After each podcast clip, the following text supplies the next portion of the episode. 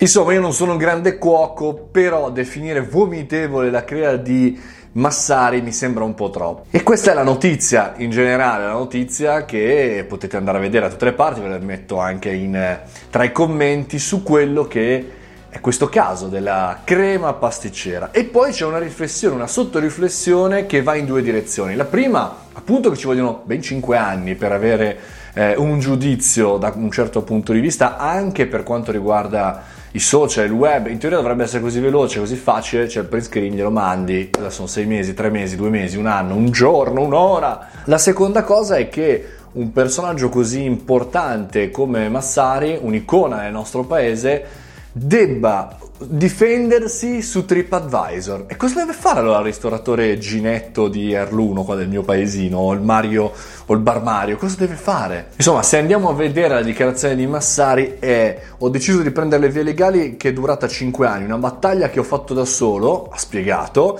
eh, senza sostegno da parte del motore di ricerca, ma già dal primo passo la polizia stale aveva ravvisato la diffamazione. Alla fine il giudice mi ha chiesto una transazione e ho accettato, quindi chiaramente una mediazione insieme alle, ehm, alle, persone che hanno definito vomitevole la crema pasticcera di Massari. Detto questo, in realtà quanto ha incassato Massari, che è top secret, in realtà è stato girato immediatamente in beneficenza. Una grande classe di Massari che ha utilizzato questo pretesto per educarne altri 100 che potevano scrivere, ma soprattutto dare questa indicazione. Attenzione a quello che scrivete sui social, attenzione se eh, lo scrivono a voi, difendetevi, muovetevi. Io la vedo difficilissima per un piccolo bar, un piccolo ristorante, un piccolo BB eh, o hotel.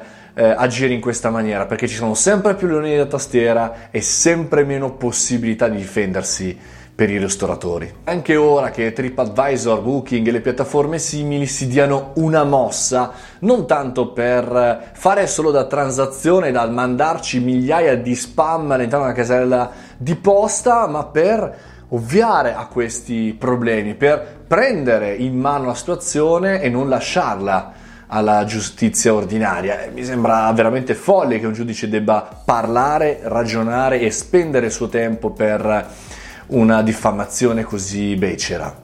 Detto questo, fatemi sapere cosa ne pensate come sempre e fatemi sapere come fate la crema pasticcera, tra l'altro.